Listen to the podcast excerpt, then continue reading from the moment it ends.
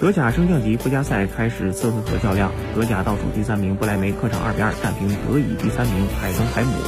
两队总比分二比二，不莱梅凭借客场进球多保级，继续保持征战德甲赛季最多纪录。不莱梅这次保级之旅堪称奇迹之旅，在德甲最后一轮之前，不莱梅还排在倒数第二。在升降级附加赛中，外界并不看好不莱梅的保级前景，但不莱梅却偏偏在客场又一次创造了奇迹。在不莱梅保级成功之后，四十一岁的老将皮萨罗正式挂靴退役，队友们将他如英雄般高高抛起。皮萨罗俱乐部生涯出场六百九十五次，他打进二百八十一球，助攻一百一十一次。